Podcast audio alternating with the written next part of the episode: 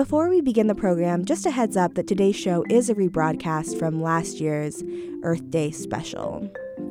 It originally aired on April 22nd, 2022, so any mention of dates or times are likely now outdated.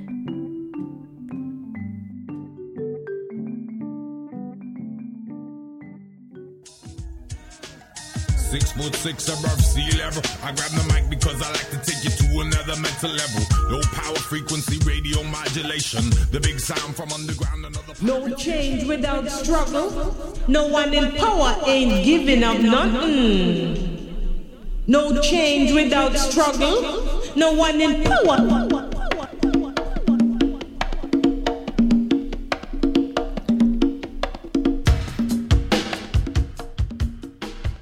WORT 89.9 FM, listener sponsored community radio, Madison, Wisconsin. And hello, welcome to A Public Affair. I am Esty Dinur. Happy Earth Day. sorry about my voice and uh, sorry about coughing into your ear. I, of course, think that Earth Day should be celebrated and uh, practiced every day, but um, today is the official day, and uh, we have a two part show for you. In the second part, we will talk with Jenny Price about her brand new book, Stop Saving the Planet An Environmentalist Manifesto. And we are starting with Kata. Apologies. It's one of these days. With uh, Kata Beilin, she's a professor at the Department of Spanish and Portuguese and a faculty director of LACIS at the University of Wisconsin here in Madison. Her current book and film projects are focused on a revival of the Maya culture in Yucatan, Mexico, that is inspired by the Maya relations with sacred species and ecosystems, maize, melipona bees, and cenotes. And we will be talking about all of these things. She has been selected as Fulbright Scholar to continue her research in Yucatan, Mexico in 22 23. Among her recent books are Ethic of Ethics of Life, Contemporary Hispanic Debates, and In Search of Alternative Biopolitics in Contemporary Spain, Anti Bullfighting, Animality, and the Environment. She has also directed and produced a documentary film titled Mayaland, Listening to the Bees, which is uh, why we asked her to join us today. Hello, Kata. Thank you so much for joining us. Hello, Esty. Hello, everyone. I'm very happy to be here and uh, thank you for inviting me. Yeah, and thank you for um, the film. Can you um, start by explaining to our listeners what the film is about? So, the film is about a struggle to save the nature and culture in this beautiful part of the world, which is uh, Yucatan, um, Mayan Yucatan. And it all started uh, as in many other places, uh, with the death of bees. See, but something very special in that area is that most of the beaker, bee, beekeepers are of Mayan origin. So uh, they started to look around and trying to figure out why their bees were dying. And then in 2011, uh, the honey export to Europe was rejected by European authorities due to contamination with GE pollen. Mayan beekeepers didn't know what was GE pollen. But then they realized that during the first years of the 21st century, they became surrounded by the plantations of genetically engineered soy. And this is a technology which is invisible. You know, nobody would really suspect that any problems um, or that so many problems would be caused by it. But as it, uh, as Mayan beekeepers themselves researched, that was connected to first deforestation because it needs of uh, big surfaces of land to be planted with a profit. Um, deforestation, of course, threatened number of species. Uh, among them, sacred Melipona bees that Mayans uh, have kept for thousands of years. It also contaminated the water, putting uh, in hazard health of various animal species, insects, but also humans. Rates of cancer started to grow in Yucatan. And obviously, uh, also threatened Mayan culture based on different kind of agriculture, which is called milpa and which is based on polyculture. So they organized different Mayan groups connected. They were supported by activists from different parts of the world. And for various years, they campaigned against genetically engineered soy. Uh, as a result of their struggle, um, SAGARPA, Mexican institution that gave permits for planting this soy, revoked those permits. And perhaps thanks to, in part, to this resistance, um, Mexican government, current Mexican government, is uh, announced that uh, starting in 2024, there will be no genetically engineered crops in Mexico in general. Mm-hmm. That's um, really good news, and it's it's interesting to me the way you describe the film and, and the situation. Is you started by saying that this is about the fight to uh, save the culture of the Maya people, and from there we went to bees and agriculture and um, and GMOs and um, uh, cancer and so on and so forth. And and it um, it occurs to me again, looking at that whole um, that wholeness um, that and I think we'll talk about it more again in the second part that um, it's all one, right? That um, the culture is not just culture. The culture has to do with what they eat and how they deal with the world and with tending to bees and um, and if all of these can't happen, horrible things happen, right? So, um, can you talk about that and and the the way the Maya understand the world, which I think is quite different. I, I, I think the Maya probably would think it's weird to have one Earth Day a, a year, right? Well, yes, I, I think that the film starts with uh, with narration of one of the Mayan intellectuals and poets who says, you know, for us, uh, there is no subjects and objects like for you people. For us, everything is a subject animals, plants, even stones. Uh, so we are not thinking about protecting, and maybe my uh, uh colleague here, uh, Jenny's book title, Dialogues with this idea, we don't want to be protecting nature. We want to coexist with nature. Um, and uh, obviously, that kind of epistemology leads to a culture which is not separated from nature. It's uh, one uh, world and everything, as you mentioned, everything is connected.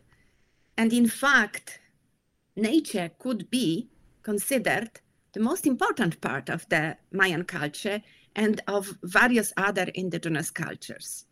Uh, there is a moment in the film when uh, Bernardo Camal, uh, one of my one of the heroes of for me of of all these struggles and also one of the main protagonists of my forthcoming book, who says, you know, milpa, our agriculture, is not just growing crops. This is a social structure, family structure. It regulates relationships between people. It regulates our spirituality. Uh, this is our world. And it even could be thought that because of Milpa, we started to fight our largest and longest rebellion, which was the War of Castes in, in the 19th century. Which is something I actually have not heard about um, until I watched the movie. But let's first uh, talk about Milpa. Uh, what is it? So, Milpa is very beautiful. When I first saw it in the middle of the forest, you walk through a little path uh, through the jungle, and then the jungle opens, and you see very, very black soil little pieces of trees which were burnt for milpa, and then patches of green and yellow, where maize and squash and beans all grow together in little little patches. So there is there is a color, there is a, a noise of the forest all around. There is very particular smell, mixture of the flowers and and that uh, smell of the ashes of the burned ground. Um, it's it's a very very very special place. But but what happens there is that for four or five years, this burned out area in the forest serves to grow crops. For the next five or six years, there are bushes growing there, providing other kind of other kinds of fruits and, and medicinal plants for Mayan people. And then forest takes over, and all this repeats in cycles of 34, 35, 36 years which means that what does it mean for the culture is that planning takes time of one or two generations and all this planning needs to be done together between parents children grandparents so so this provides this builds this constructs a completely different structure of time for mayan culture from which you know i am learning hope and peace and uh, sort of regeneration. Mm-hmm. And uh, it also means, from the way you describe it, that um, crops for human consumption and the forest, which also have crops for human consumption, um, live together and and do not disturb each other. And there are um, scenes in the film that show the soy uh, fields which demand deforestation. You have to cut the forest to grow these straight lines of uh, GMO, chemicalized, sprayed um, soy. Right. So something that um, you know I we wanted to show in the film is that this is not only about uh, the, the conflict that is happening or was happening is still it's still there because soy even if forbidden is planted illegally still. It's not about resources. It's about an ecosystem very very complex ecosystem where number of species which for mayans are subjects kind of coexisting with them have evolved for thousands of years without losing equilibrium and allowing to live multiple forms of life which are now being threatened and are beginning to die right? So so this framework i think throws a completely different life light at at the uh, at the conflict. And and one one other thing that came to my mind when you were you were talking is that you know i when this is not in the film it's probably going to be in the book uh, but among Mayan intellectuals, there is this theory that in the 8th century, when Mayas have abandoned their um, big, big cities, for a long time it was a mystery for archaeologists. Why did it happen? Why the culture suddenly started to collapse? So, according to Mayan intellectuals I talked to, this was because of monocrops. Mayan people had grown too much maize, huh. and they ran out of resources. So then drought came and they start the culture started to collapse. So then the, those who survived the huge crisis of wars, violence, drought, hunger, they decided we're going to live in a different way. We're going to live in small groups and in symbiosis with the forest. So this is what they've learned from their history that this kind of life is good and monocrops are a threat. Huh. So you talked uh, just a little earlier about hope. Um, do you think that the rest of us um, are able to learn that same lesson from from the terrible way that, that we practice agriculture nowadays? So you know, I, I'm thinking about that a lot. Actually, I'm thinking because my students, I'm teaching this uh, issues in my classes and my students are asking me you know so what kind of lessons are you drawing from all that for for, for us for yourself? And i'm hoping that right now nature the problem of environmental crisis the problem of species in extinction as it happened in the story in yucatan with meliponas which were announced by scientists in, th- in threat of extinction that these brings us closer to the indigenous framework of the world. We are um, we are beginning to revise and rethink our attitude towards so-called resources, so-called um, prime, prime, materials, right? So-called animals. We are uh, we are realizing that there is a need of of a new conceptual framework that could lead to transformations in economic thought and policies. Yeah, um, I, I, I don't want to be a um, a killjoy, but I think just yesterday or maybe the day before, I heard some uh, high UN um, guy I'm talking about how the war in Ukraine is affecting the entire world because, of course, Ukraine is where a lot of uh, crops are grown that go all over. Um, and he says, so what we need now is more energy, more fertilizers, and more pesticides so that people can grow crops where they are. And that made me very unhopeful there. I don't know. Do you want to comment on that? Well, you know, I think that uh, this is still the hegemonic discourse, right? That uh, that uh, we absolutely need uh, genetically engineered crops. We need uh, more pesticides in order to be able to produce the food for the world. And um, there is also an emerging discourse considering the possibility that agroecology, in connection with well chosen cutting edge technologies could, in fact, um, be compatible, uh, comparable in terms of the amount of production of food.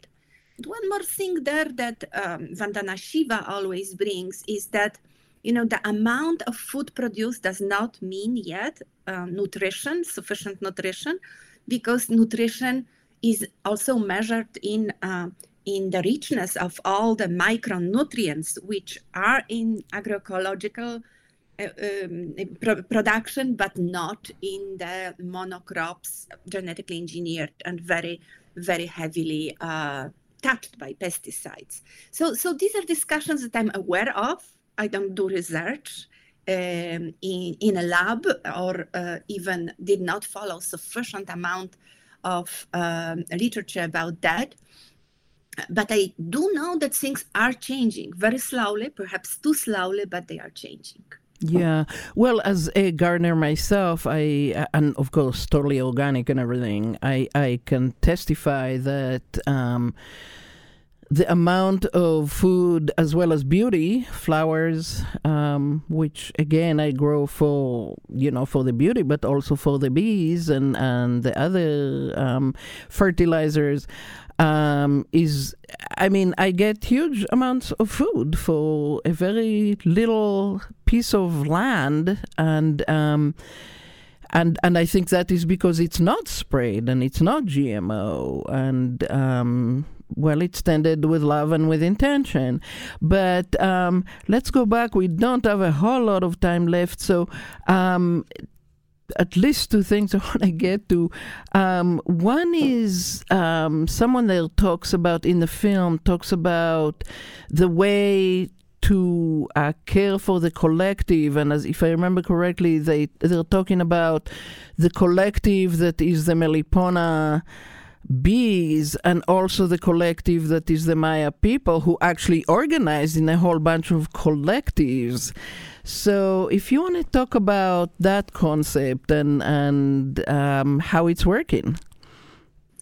Right. So, going back to that conceptual framework uh, in which uh, there are no subjects and objects, but everybody is subject.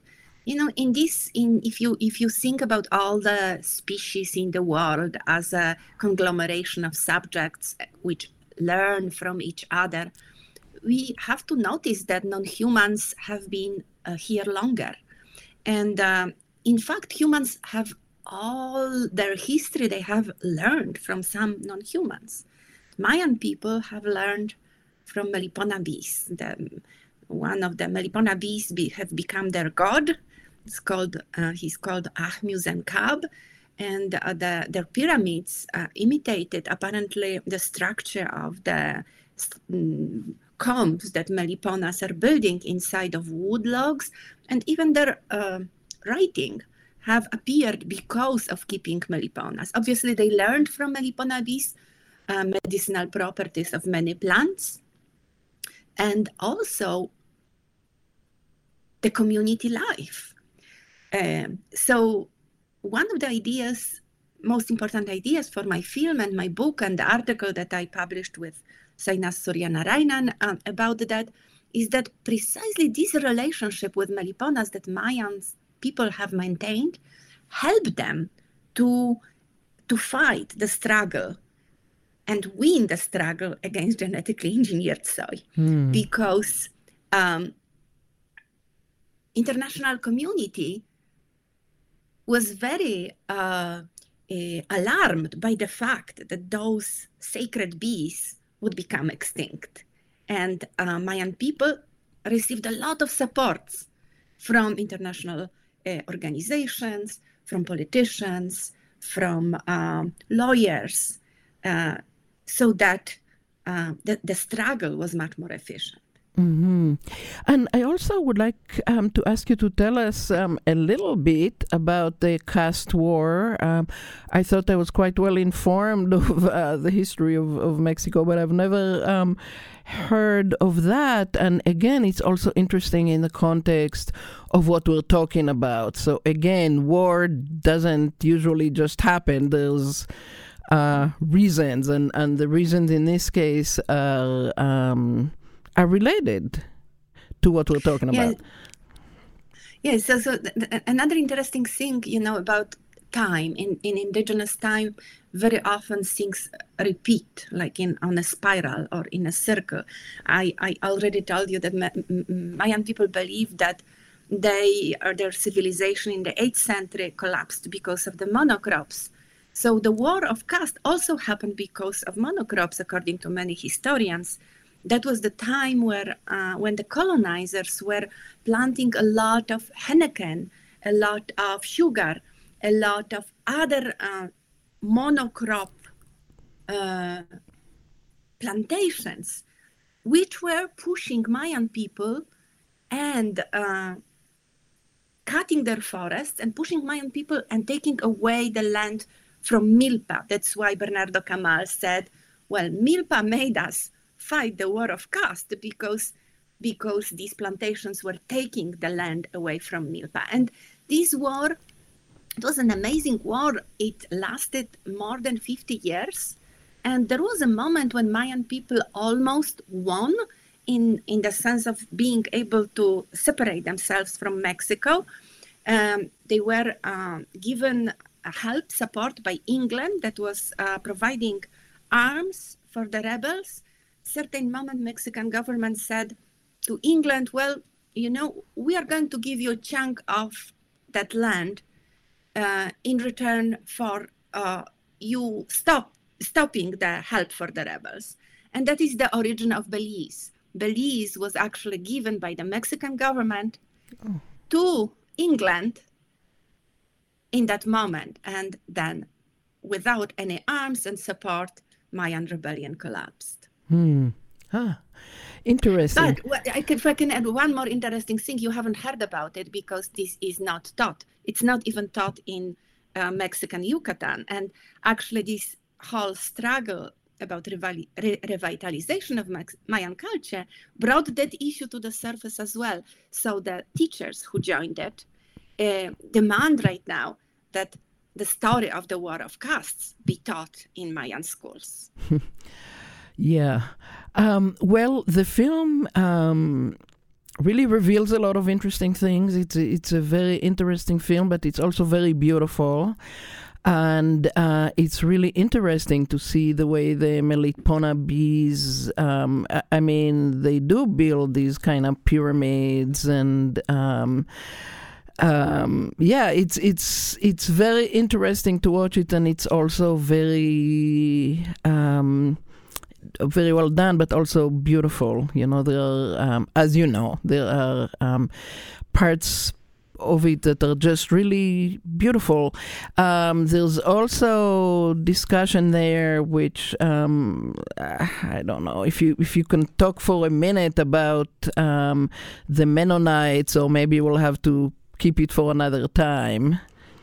Uh, so one thing that I should say uh, is that this film is co-directed by Avi Weinstein. I'm not sure if Avi is there listening to us, but the the beautiful uh, putting together of all the footage uh, is should be attributed to his amazing skills. So thank you, Avi, if you are there. And it, also there are a number of other collaborators who uh, helped me gather the footage: Reynaldo Morales, Marcos Colon, and then um, one of my collaborators, uh, most important collaborators in terms of thinking about this problem was Sainath Suryanarayanan, uh, who is right now the director of Holtz Center for Science and Technology Studies. So I couldn't do anything without them and without a number of collaborators also in Mexico.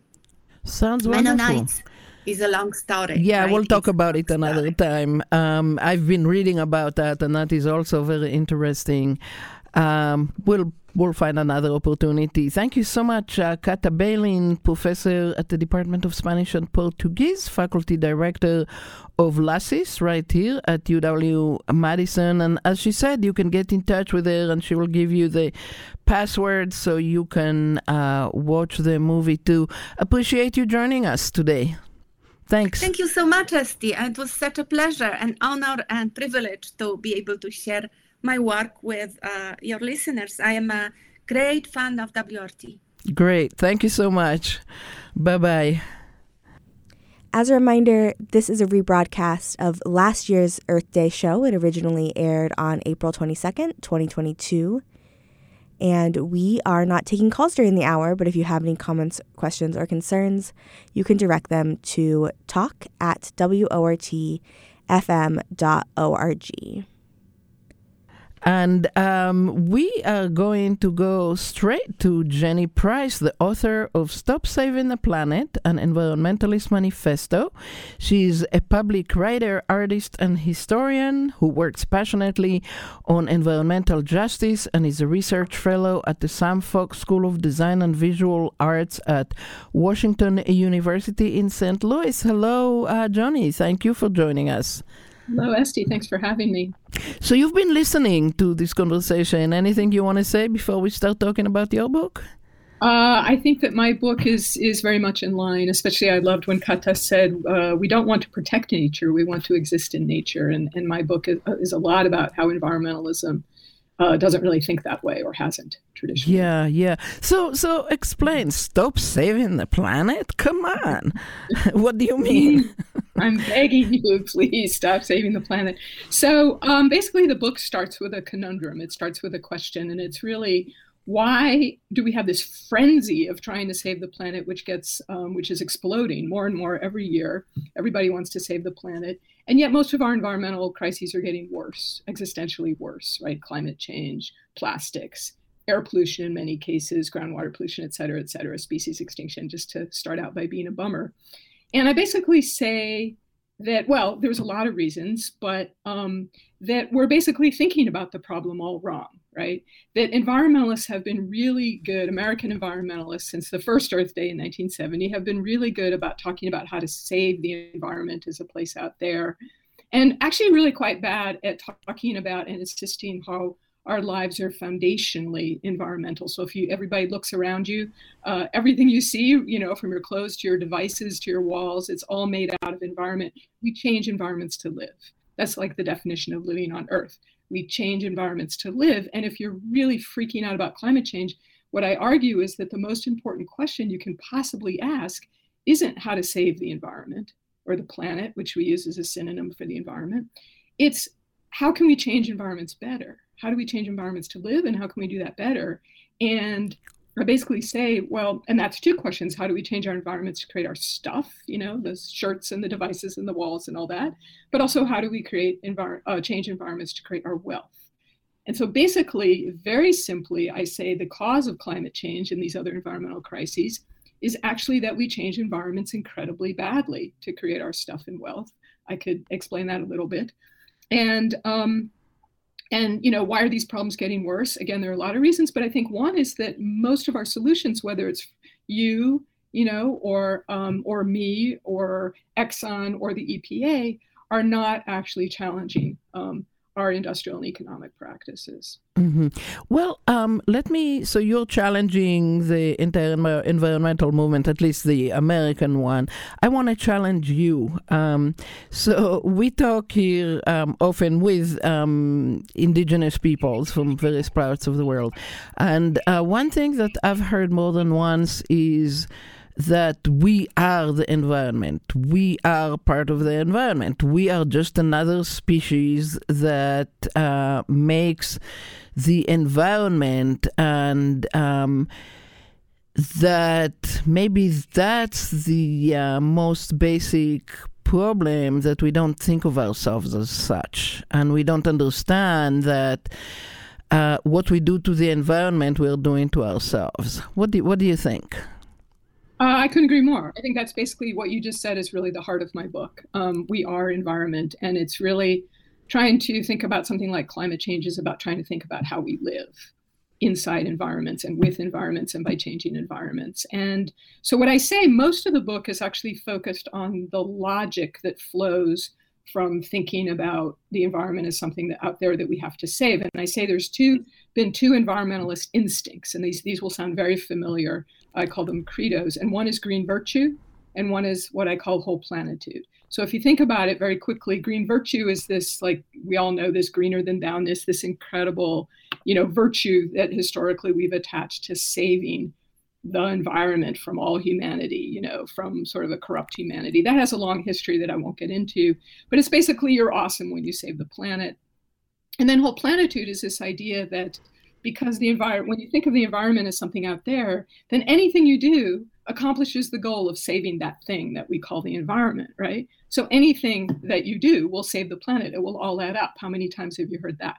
So what i say is if you add green virtue and whole planitude right um, you're awesome when you save the planet and you can do anything to save the planet. It'll all add up. What do you get? You get you're awesome when you do anything to save the planet.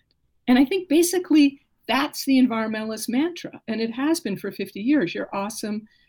Uh, 50 years? Yeah, 50 years. You're, you're awesome when you do anything to save the planet. And I think that really that you cannot understand what environmentalists do and why they do it and why they do it so passionately unless you understand this logic of you're awesome when you do anything to save the planet, which which you can track right through all kinds of solutions, whether it's recycling or LEED building or Priuses or Teslas or uh, carbon offsets in trading, um, none of which are going to actually solve our problems. Yeah. So um, I keep getting these uh, emails practically daily save the this, save the that. Um, and and I just I delete them immediately because it's not about saving anything. It's about them wanting me to give them money, and um, the money I realized um, goes first to the high salaries of the CEOs of these organizations,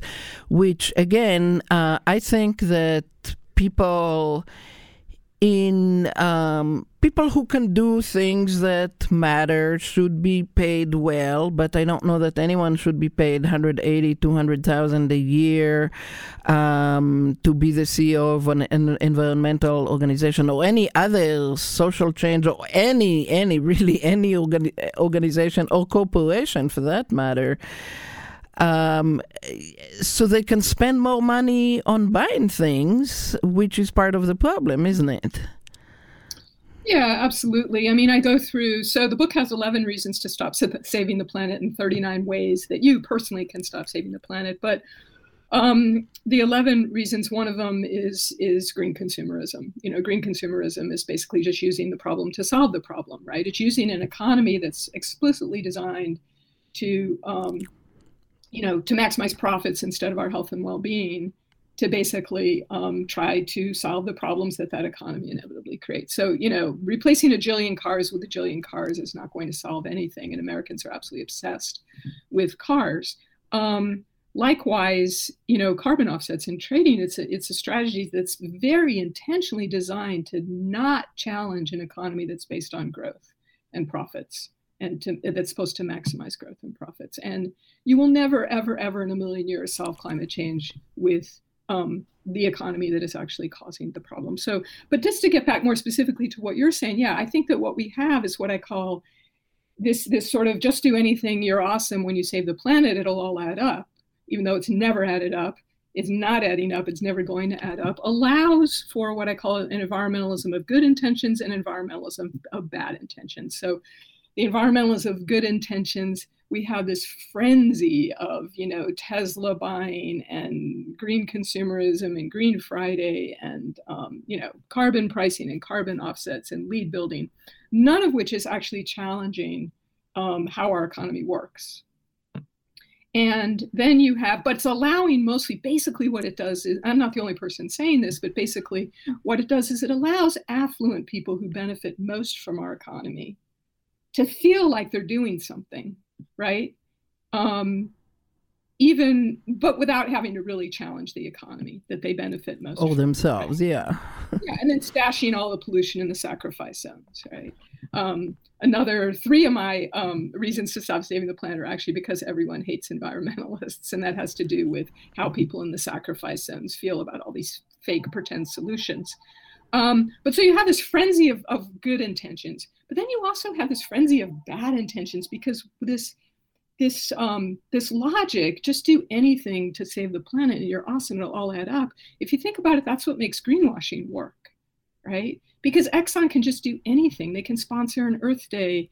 They can um, they can you know buy a little bit of wind and solar energy, which they actually use to power their fossil fuel operations. And everybody goes, oh look, at least they're doing something. It all adds up. And so what I say is that it's not like environmental crises are all environmentalists' fault, but we've made it so easy to do something that accomplishes nothing. So you have a lot of people with good intentions who are doing this frenzy of doing something that accomplishes nothing. We're all turning off our lights and we're recycling and we're we're doing all this stuff that, that, that is never going to solve the problem. It's just a distraction. But then you, it, we make it so easy for Exxon and Walmart and Nestle and all, you know, J.P. Morgan Chase and Bank of America to do these things that accomplish nothing, absolutely nothing except take us backwards because we pretend that they're accomplishing something. So I really think that it's hard to understand why greenwashing works unless you understand this kind of save the planet logic. Yeah. Um, I'm thinking, how about um, do you want to discuss um, Southeast Los Angeles? You uh, write about it in two parts of the book, and um, I think I think you're giving a very good picture of um, of how the planet is not being saved and how people are being sacrificed. And how really nothing much has changed. So, do, do, do you want to go over that a bit? Yeah, so basically, the, the book starts with two questions. And one is why are all the environmental crises getting worse, even though we're doing more and more to try to tackle them? But the other is why does everyone hate environmentalists, which is obviously an exaggeration. But there is this actually quite visceral hatred of environmentalists. And so I say, well, let's think about, and that's really two groups, right? It's communities of color, which actually um, predominantly take it in the neck, which, which dominate sacrifice zones, low income communities of color, but it's also a lot of low income white communities that are sort of the ultra right wing uh, base. So I say, well, okay, let's take the first community. Let's say you live in Southeast Los Angeles, which is one of the most you know devastated sacrifice zones in the country it's right near the los angeles port it's full of freeways it's full of industry i could go on and on so um, you benefit least from this economy in which we change environments badly. You um, you contribute least to the problems, and you are um, you're you're basically suffering the worst consequences, right? Because your communities are where we're, we're dumping all of the pollution from how our economy works. And you're being told that the way to solve these problems, the way to that we have to save the planet from humanity, right? Doesn't really matter where, doesn't really matter who, right? Doesn't really matter how much, but we have to save the planet from human from all humanity. And the way you're going to do that is to buy a Tesla, you know, or to buy uh, five Energy Star TVs and put one in each room, right?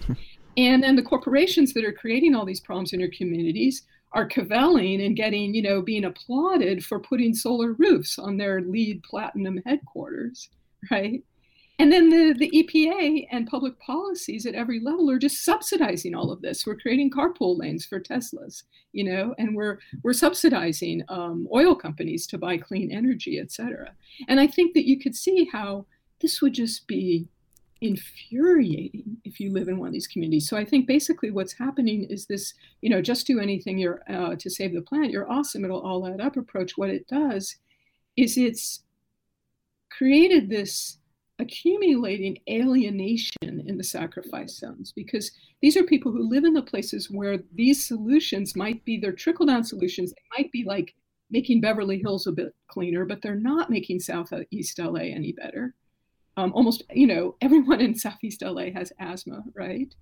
And the solutions are just ridiculous. Obviously, it's just silly, ridiculous, elitist nonsense. And so I think you can see how this hatred over the last 50 years has really built, built up. And I think it's basically at, at a boiling point because the solutions are not helping the people who need who need the most. And I think that's an important question. Why are the people who are suffering most from environmental crises convinced that environmentalists are uh, not acting in their interests. Well, and one interesting thing is that California, of course, considers itself a very um, a, a, a, leader in environmentalism and, and climate, or you know, trying to mitigate climate change. Southeast LA is in California. Yeah, and you know, I really like to uh, one strategy I really like to use is to use sort of the best case scenario to critique. So you take the state that is supposedly has the most cutting edge climate policy and is basically telling you that on social media every day, California, and their climate policy, in my view, is a disaster. It doesn't challenge how our economy works, and in fact, it does exactly the opposite. And what is the the heart of their climate policy? It's a carbon trading program that now the state of Washington has just copied. It's considered to be like a model, and it's a disaster. It's been uh, implemented. They launched it in 2013. It's done essentially nothing uh, to reduce emissions in the state uh, that you could really see or feel. And the, their internal environmental justice committee said when they were first designing this climate plan, by no means should you rely on carbon offsets. It will make the, the pollution in low income communities worse, which is exactly what has happened actually. The emissions have actually gone up. And of carbon, which means the, the emissions of co pollutants have gone up in low income communities. And they keep saying in 2017 they doubled down and they um, they re renewed the carbon trading program, only with more giveaways to the oil companies and to the, the highest polluting industries. And again, I've been reading, uh, I guess it's coming up for renewal again. Again, I've been reading, they're just doubling down, tripling down, and saying, oh, well, you know, we just need to get it to work properly. Well, it will never work properly, pro- uh, you know, because it's designed to try to do something that the economy is inherently not designed to do. Um, and it will never work. And so I think California is actually a really good, um, is, a, is the best place to critique because it's the place that's doing the most, and it's you can see just just what a failure those um, policies have been. Yeah. So you say that um, what we're doing is asking, "What can I do?" which is um, really a very limited question. I mean, what can I do as one person? And I, I do some of the things that you mentioned. I drive a Volt. Um, it's at 107 miles to the gallon, has been for a long time. I do brag about that, but I also know that the um, the battery is made up partially of uh, rare earth and all kinds of terrible things that have been mined in places in the third world by possibly children who are dying of cancer at, at a young age. Um, I also know that it'll last for so many years, and then what? It'll have to be um, tossed somewhere.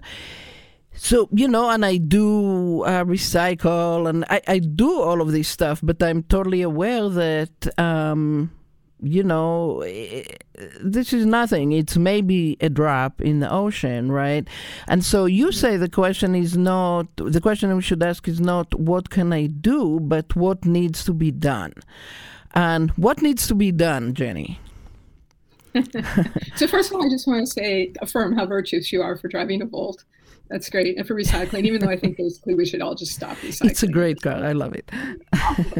and the solution. And I do say, you know, there are things you can do, but you need to work for social change. You, you know, do things together. You need to work for, you know, scale up. You need to work for systemic change. So I have 39 ways that you personally can um, stop saving the planet in the back of the book. You can move wealth differently through the world, which is probably the most important thing you can do. But this question, okay, what needs to be done? So I wrote a book about how to think, right? About how we think. And I always get this question, Esty, right? Like, okay, okay, but what should we do? What can what I do? what can I do? I want to do something, right? And I understand that. But, um, and I used to say, well, you know, I'm not in a college, I'm not an economist, I'm not an engineer. But now I really just say, you know what? I don't think that's the most important question. I think this obsession with what can we do, what can we do, forget about how we think, right, is actually part of the problem because I think that we know what to do. You know, we just heard Kata talk about what to do. You can open the New York Times or the newspaper or, you know, your, your social media every single day and see something to do. We have the solutions. And I think this kind of constant, oh, but what should we do, sort of ignores that actually you know, that's not the most important question. We know how to do regenerative agriculture. We know how to do sustainable forestry. We know how to have worker owned cooperatives. We know how to create an equitable economy and an equitable tax system. You know, we know how to create clean energy. We know how to do public energy. Um, we have example. We have decades and decades of literature on all these things, and we have examples in this country and all around the world for all of those things. And I really think I've started to insist that the most important question is why aren't we doing it? Why aren't we doing it? I think that's the question that we have to focus on. Why aren't we doing it? And I think that has everything to do, first of all, with how we think about and define environment and economy and how they're connected. And also, it has um, everything to do with the fact that almost you know 98% of the most popular solutions refuse to challenge how our economy works.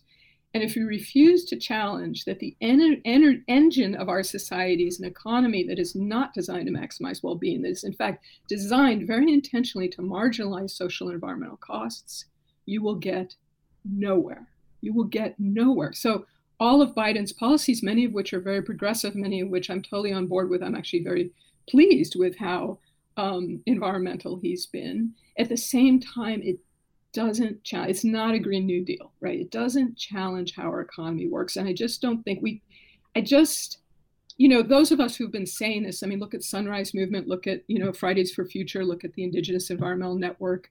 Um, i think kata's the folks she made a movie about would would say the same thing and we just don't understand. It's like why are we pretending why are we pretending? I mean, look at what's happening around us. You know, I have young people I love, you have young people I love. We have to stop pretending that this economy is normal. Yeah, so I start to rant when I talk about this book.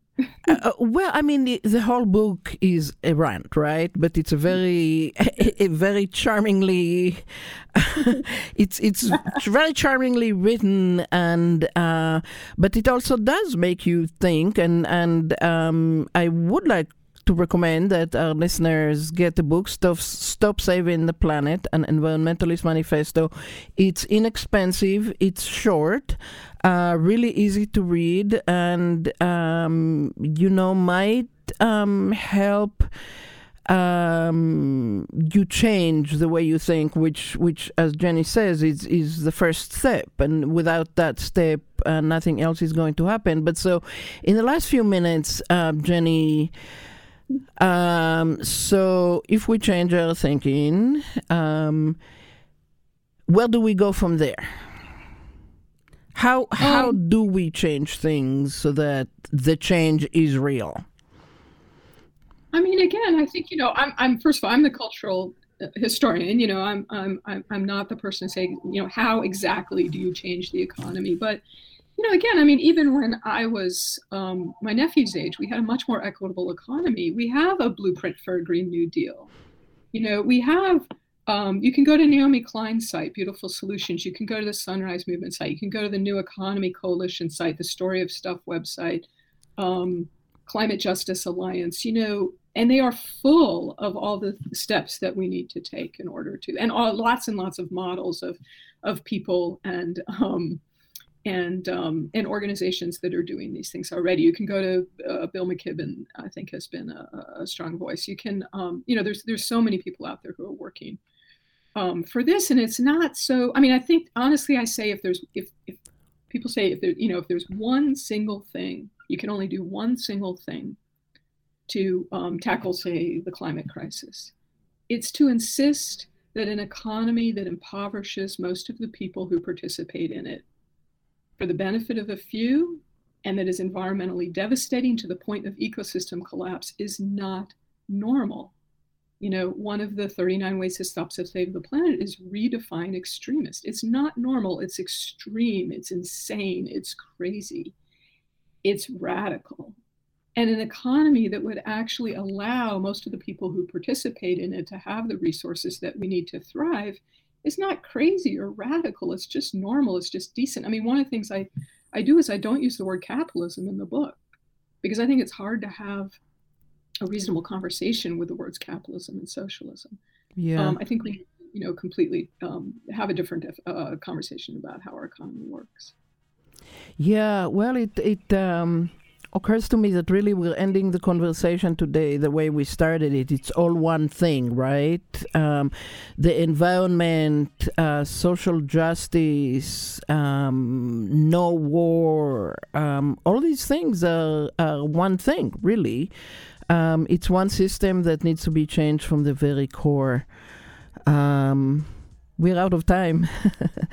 Jenny uh, Price, um, author of Stop Saving the Planet, an environmental manif- manifesto, public writer, artist, historian, works passionately on environmental justice, and is a research fellow at the Sam Fox School of Design and Visual Arts at Washington University, St. Louis.